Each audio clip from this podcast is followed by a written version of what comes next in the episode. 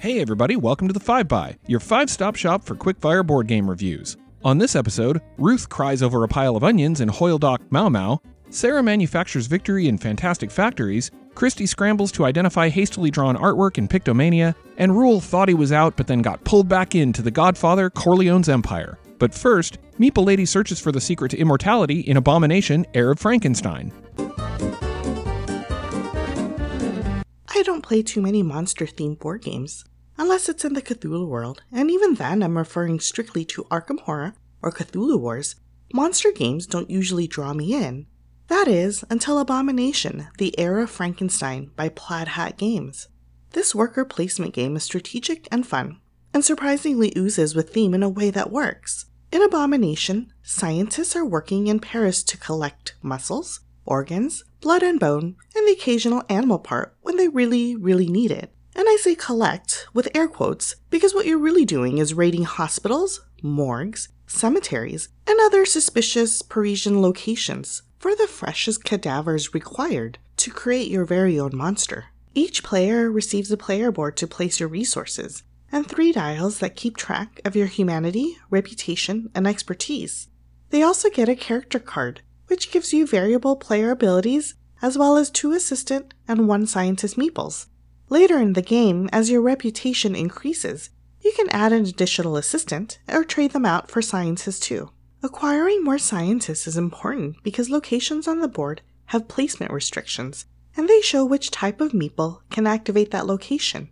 Some are either or, but the majority of them are reserved for scientists. If you don't have an available scientist during the round, you cannot place your meeple there. Also, some locations give you more benefits if you place your scientist there instead of the assistant. Abomination goes for 12 rounds, with 4 phases in each round. At the start of each round, the event phase happens, and the first player draws from a deck filled with events for the round and encounters, either immediate or when a player goes to a location. The city phase is when players place their meeples one at a time on the player board. In most Eurogames, when a meeple is placed at a location, the location is closed to the rest of the players for the round. This isn't the case for Abomination. Players can pay money to bump a meeple so that the location will be available for them to use. There are only three meeples that can be bumped in each round in a four player game, and those meeples go to the bump track at the bottom of the board. The bumpee pays the person who's being bumped one franc or two francs if it's a third and last bump for the round for a 4p game, or pay nothing if you're bumping yourself. There is a lot of bumping that goes on in the middle of the night. When everyone passes or have no more legal moves to make, the lab phase occurs. This is when people turn in the resources to make body parts according to the resource and expertise requirements on the player cards. Complicated body parts, like the head, require more expertise than, say, a leg. During the lab phase, players can also flip the switch to shock their monster to life, or those shocks can inflict damage, which can degrade your body part if you have enough damage to it. The dice rolls during this phase can be punishing, but there are research cards you can gain at the Academy which can mitigate those dice effects. Plus, gaining expertise will give you the option to use more favorable dice. The last phase of the round is the reset phase. This part, I think, deals with the most clever mechanism of the game. On your player board, when you find a cadaver, the cadaver card will give players either expertise or body parts. If you go to the hospital, you will receive stage 1 or stage 2 body parts. If you go to the cemetery, you'll get less fresh parts, more likely stage 3 or stage 4 parts. During the reset phase, all your unused body parts will decompose one stage. This timing element is important because when you build body parts with less fresh components, you will net fewer victory points. If you haven't used your body parts by stage 4 or preserved your materials from the lab phase, you will lose them. The reset phase also wipes available cards on the board and moves the round marker forward. Abomination is great for horror fans and heavier gamers alike. Even though the box says 60 to 120 minutes, I cannot imagine ever getting through a game in under two hours. 12 rounds take a while, and there are a lot of different decisions. I love the variety of locations on the board, including the dark alley, where you get the freshest body parts, and a lot of them, for the price of some of your humanity. The events and encounters keep the rounds different each time. and the objectives also help factor into the decisions you make throughout the game. The artwork in Abomination is gothically gorgeous, and I appreciate the diversity of cast of characters. The game is not light by any means, so you'll need to devote some time to playing it. The game really comes alive as people start assembling their monsters, and hopefully your creature is alive at the end as well. And that's Abomination, the Heir of Frankenstein. Thanks, Plaid Hat Games, for sending me a copy of this game. This is Meeple Lady for the 5 by. You can find me on Facebook, Twitter, and Instagram as Meeple Lady, or on my website, boardgamemeeplelady.com. Thanks for listening. Bye. When it comes to party games, it doesn't get much more classic than Pictionary.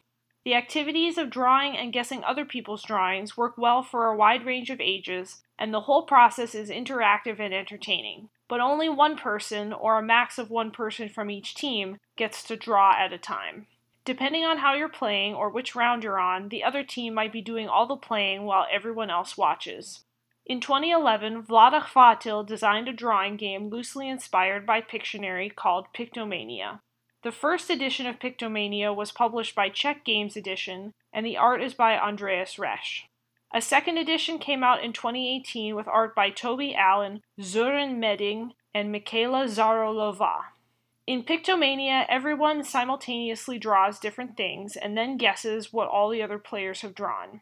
You have some guidance in the form of cards that are displayed to everyone on a rack with symbols on it. Each card has a numbered list of items in a category.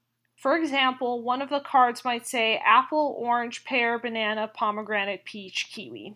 Each player is dealt a symbol card corresponding to a card on the rack and a number card to tell them which item on the list to draw. So you might get a square that corresponds to the fruit list and the number 6, which tells you to draw a peach. Drawing and guessing occurs all in a single frenzied round.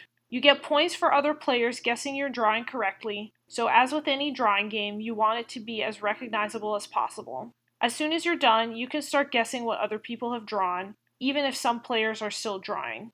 The players who finish guessing first are rewarded with, you guessed it, points. So you want to be quick, but you also want to distinguish your item from the others on the card. Everyone has a hand of numbered cards in their player color that they use to make their guesses. So if you think I've drawn a stoplight, which is item number 3 on a list of traffic related items, you would put your 3 card face down on my pile. As soon as you're done guessing, you take a token with points on it. The round is over when the last token is gone. Depending on how competitively you want to play, you can either put out enough tokens for everyone or do a musical chairs version in which one person runs out of time to guess and doesn't get a token. Each player tells the group what their drawing was and flips over the stack of cards representing the player's guesses. You hand out point cards to correct guessers in the order in which the guesses were made. Faster guessers get more points. When everyone has shared their drawing, you write down how many points you got and return everybody's cards. The game is supposed to last for four rounds, but as with many party games, you can play more or fewer and call it good if you want. Here's what I like about Pictomania it's best with five or six, so you can have everyone at the same table instead of splitting up into two games. It's very engaging as you always have something to draw and multiple guesses to make. Even if you finish first, it's fun watching the others scramble to get their guesses in at the end and as long as you have at least one person who is confident with the rules, it works as an approachable family game or party game. Also, there are four different difficulty levels of cards, so you can cater to whatever your group wants. Here's what I don't like about Pictomania. When you're guessing, you don't know who is working off of which list of items, so it's very possible to make a wrong guess, look at the next person's drawing, and realize you've just used the card you need. You only have one card of each number, so one wrong guess has the tendency to turn into two or three. On the other hand, if you try to avoid this by evaluating multiple drawings at once, not only can you experience the dreaded analysis paralysis, but also you miss out on points you could be scoring by making your guesses right away. By now, it is probably evident that people who don't like feeling rushed probably won't care for Pictomania. I feel that way sometimes too, but in my opinion, the game design and the charm of the drawings make up for it. There are also those moments when you freeze up and think there's no possible way to draw what you were given. For example, one of the level 4 cards gives the following options Order, Eternity, Theory, Chaos, Fate, Idea, Wish. It's both stressful and hilarious when people get these cards. Finally, while I do think Pictomania can work for less experienced gamers, the procedure of making all of your guesses, flipping over the cards to score, and so on can be a bit much to wrap your head around at first. Lots of folks will appreciate a practice round to get comfortable with how everything is going to work. Pictomania shows that even party games benefit from good game design, packing a lot of activity and interaction into a short time. You can find me on Twitter and Instagram at D6cmarie. Go draw something. In 1950s New York, different crime families vie for control of the city. Illegal goods, laundered money, and turf wars are common as one family looks to establish their dominance of New York. Hi friends, this is Ruel Gaviola. Let's look at The Godfather Corleone's Empire, a 2 to 5 player game from designer Eric Lang with art by Karl Kopinski and published by CMON in 2017 combining worker placement with area control, set collection, and plenty of take that. The Godfather Corleone's Empire is a 60 to 90 minute game consisting of two main phases family business and turf war. During the family business phase, players take turns placing their thug or family member figures onto a business space on the board and performing the associated action. Actions include collecting illegal goods such as booze, guns, money, or narcotics, completing one of the public jobs or a private job from your hand, or stashing away your money. After all players have placed their figures, the turf war phase begins. The board is divided into different New York City neighborhoods, and players attempt to control them at the end of each round. Every time you place a figure in a neighborhood, it counts towards the turf war, and the player with the most figures in each neighborhood controls it and gains a control marker. Of course, someone playing a car bomb card or drive by shooting card may clear their enemies out of a neighborhood. After four rounds, players gain money for each area they control, and they gain additional money if they have completed the most of each job type. The player with the most money is the winner. The Godfather, Corleone's Empire, is a street level game of the violence and corruption in the Godfather universe. You won't be making business deals or forming intricate alliances like the Don or his son Michael. No, this is more along the lines of Luca Brasi, may he rest in peace, and the street violence and business shakedowns that are used to build a criminal empire. I have to admit, I wasn't totally enamored of the game after my first play or two. My love of the Godfather film was clearly affecting my judgment, since I was expecting the original movie on the tabletop. I had to get over some of the generic looking cards and the fact that Don Vito Corleone was only on the box cover and in the rulebook. Quotes from the movie are used as flavor text, but really have no influence on play whatsoever. Actually, Vito is also on all of the cards, but it does nothing for gameplay except remind you that you're playing The Godfather, Corleone's Empire. But after a few more plays, I started to appreciate this Eric Lang design. Like Blood Rage, which I reviewed in episode 47, The Godfather Corleone's Empire is more than just mindless smash and grab area control. It's a neatly crafted and rock solid worker placement game. You're sending your family members and thugs to each neighborhood to perform actions, and also to set yourself up for the area majority of each end of round turf war. Completing jobs is basically set collection. If I want to complete a drive by shooting job, then I have to turn in two guns cards. I get those cards by going to a space on the board that has the gun cards. Besides the starting spaces, these spaces differ depending on what businesses are open at the start of each round. What I really like are the two types of workers everyone has thugs, who get to perform an action in the front of the business, and family members, who get to perform the actions in the back of the business of all adjacent areas. There are also special workers that you can bribe into being allies for your family, like the corrupt mayor or police captain. Each one has special rules for it, and you gain these during the end of round bribery phase, which is basically an auction. And normally I'm not a big fan of Take That, but here it's tied in perfectly with the crime theme. If I perform the car bomb job, then all of my enemies in one turf are tossed into the Hudson River, allowing me to muscle into the area. I love the player action in this game. There's nothing more satisfying than tossing your opponent's minis into the river on the board after a well timed drive by. It reminds me of dropping opponents into the big volcano in the downfall of Pompeii, there's lots of evil laughter. I do have some gripes about the game, though. As mentioned earlier, the generic looking illegal goods cards look like clip art and are a major letdown. Anytime I draw one of those cards, I can hear Vito Corleone saying, What have I ever done to make you treat me so disrespectfully? And while the game features more thematic touches than the other Godfather game I previously reviewed in episode 37, A New Dawn, it's still more of a generic Mafia game than a full blown Corleone family board game. Still, the smooth design and epic feel of those turns when you're car bombing your enemies and tossing your opponent's figures into the Hudson River make this a game I'm always willing to play. In most games, the final round usually plays out like the last act in the original film.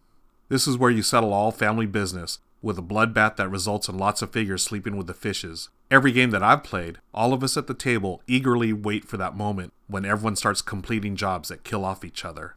This may not be an essential worker placement or area control game, but The Godfather Corleone's Empire is a solid game that most gamers will enjoy. And for my fellow Godfather fans, this is the board game for us. This has been Ruel Gaviola for the 5 by. Thanks for listening. Find me on Twitter at Ruel Gaviola. That's R U E L G A V I O L A.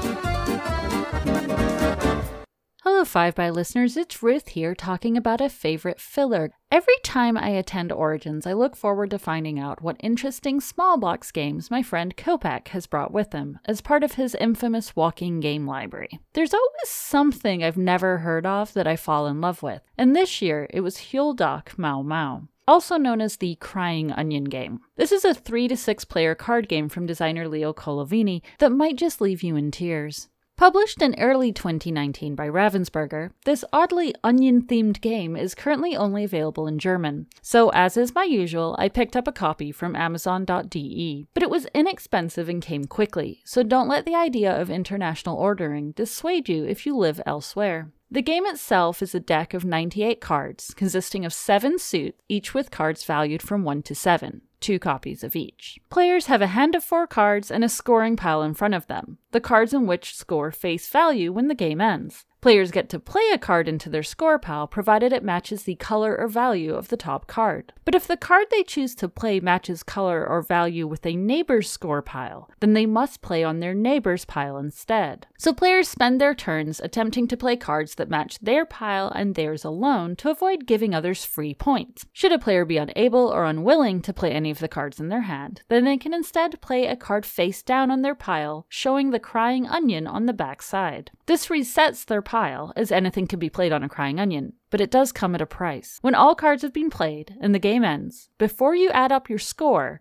you have to count how many crying onions you have in your score pile. The number of crying onions corresponds to the value of cards that are now worth zero points. Have three crying onions? Well, then all your threes are worth nothing. Have nine crying onions? Well, now your sevens and your twos don't count because of course it wraps around. And so this means that during the game, you're weighing up whether to play a crying onion or give someone else the points that a card brings, making those decisions a lot trickier, especially if you can't remember just how many crying onions you already have.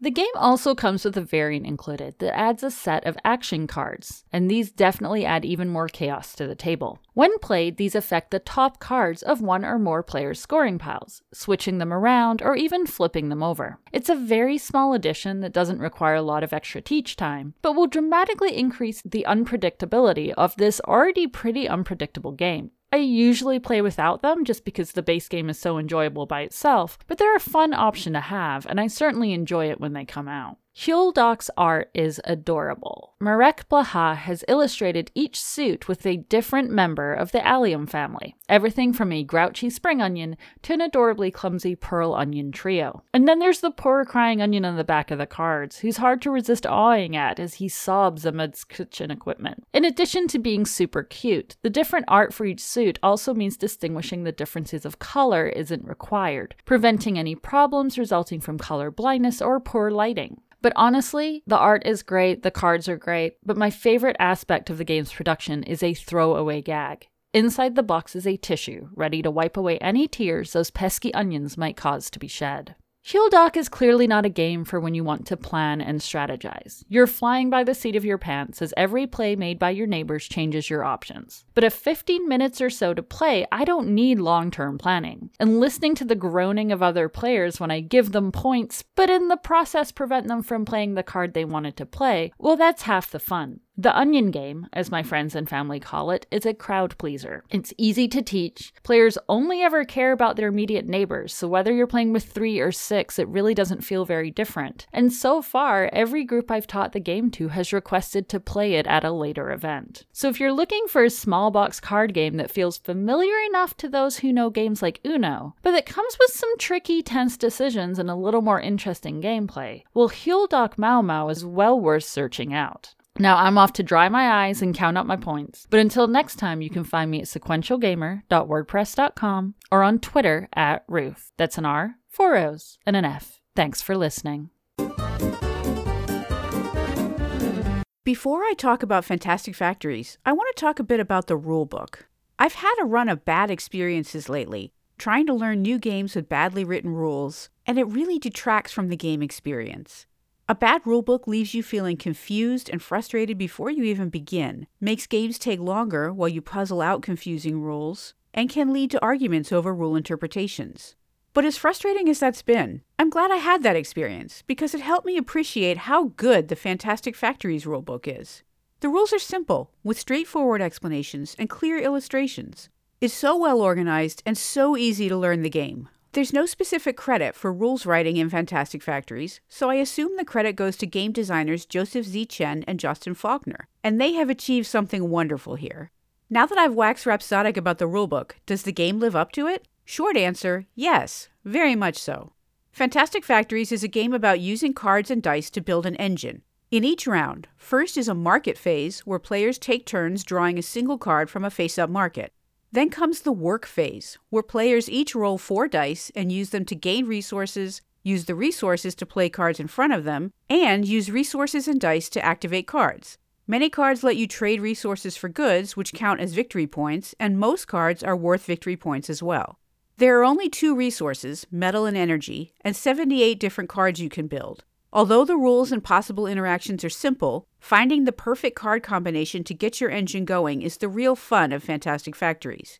You could get a card that gives you lots of energy and another card that lets you trade energy for points. Or you could load up on cards that let you roll extra dice or change their value, and then get cards that give you points for two or three matching dice. And if your cards can't do anything with the dice you rolled this turn, you can always use your dice on your player board to get resources or draw more cards. You can choose to do your actions in any order, and a great turn of Fantastic Factories goes like this. I'm using this 6 die on the power plant card to get 6 energy. Then I'm spending 4 energy to get a point, and over here, spending my last 2 energy plus a 4 die to get a point and a metal. Now I'm using the metal on the robot card to get an extra die. Woo, I rolled a 6 using that on the nuclear plant card to get a point and an energy, and so on. Chaining card abilities like that is so satisfying. And the best part is that this phase is simultaneous, so you aren't waiting while other players work out their actions, and player count doesn't have that much impact on how long the game takes. I've played Fantastic Factories with two players and with four, and the main difference is that with two, cards in the market refresh more slowly. But if you want a particular card, you're much more likely to get it. I know a lot of people don't like quote unquote multiplayer solitaire, but I love that there is no negative interaction in Fantastic Factories. The only interaction at all is that a few cards give you a big benefit and everyone else a smaller benefit. Fantastic Factories also has a solo mode, and it is terrific. You play a normal game against an automaton who ignores resources, just collects cards, and rolls dice to collect points. When I saw that the automaton rolls five dice every turn, I have to admit I cringed. I was expecting some tedious, overly complex mechanism, but I couldn't have been more wrong. The automaton's turns go so fast that I literally thought I was missing something at first. I reread the rules a couple of times to be sure. No, really, that's it. I'm impressed that they managed to come up with a solo mechanism that feels challenging and engaging and is so easy to do. At this point, I would normally mention caveats or reservations, but I don't really have any with Fantastic Factories. There isn't enough color contrast in the colored dice, but since you only ever use your dice in your own tableau, this has no impact on the game. It would even be okay if you ended up with four dice that weren't the same color. As long as each player has four dice, that's all that matters. Aside from that, I love all the art and design choices in Fantastic Factories. Cards are decorated with colorful, appealing illustrations of buildings and robots, and I will be sorely disappointed if they don't make an enamel pin of the trash compactor card, which kind of reminds me of Baltimore's Mr. Trash Wheel. Chen is credited with the art and graphic design, which I think has a lot to do with how easy the rulebook is to use. Well done on both counts. Now, Fantastic Factories was officially published in 2019, but won't have a full retail release until January 2020. But you can buy it right now from a few retailers or direct from the publishers, MetaFactory and Deepwater Games. There's also a print and play if you're feeling industrious and don't mind printing and trimming a lot of cards. But should you buy Fantastic Factories? Taste differs, so I'm not going to say that everyone should, but kind of yeah. Let's put it this way if you like engine building and you're looking for something quicker than a heavy Euro, a game with a snappy pace, easy to learn and teach, that feels fun and fast but still gives you a lot to think about, then you should. And if you're a game designer struggling to write your rules and you want an example of how it should be done, then you definitely should. And that's Fantastic Factories. My name is Sarah. Look me up on Twitter at Sarah Ovenall. You've been listening to The Five By. Follow us on Twitter at Five By Games. Like us on Facebook at facebook.com slash 5bygames. Join our BGG Guild, number 2810. Listen to us on iTunes, Stitcher, or Google Play, or head over to our website, 5bygames.com. From all of us at The 5 By, thanks for listening. The 5 By is a member of the Inside Voices Network. Find out more at InsideVoicesNetwork.com.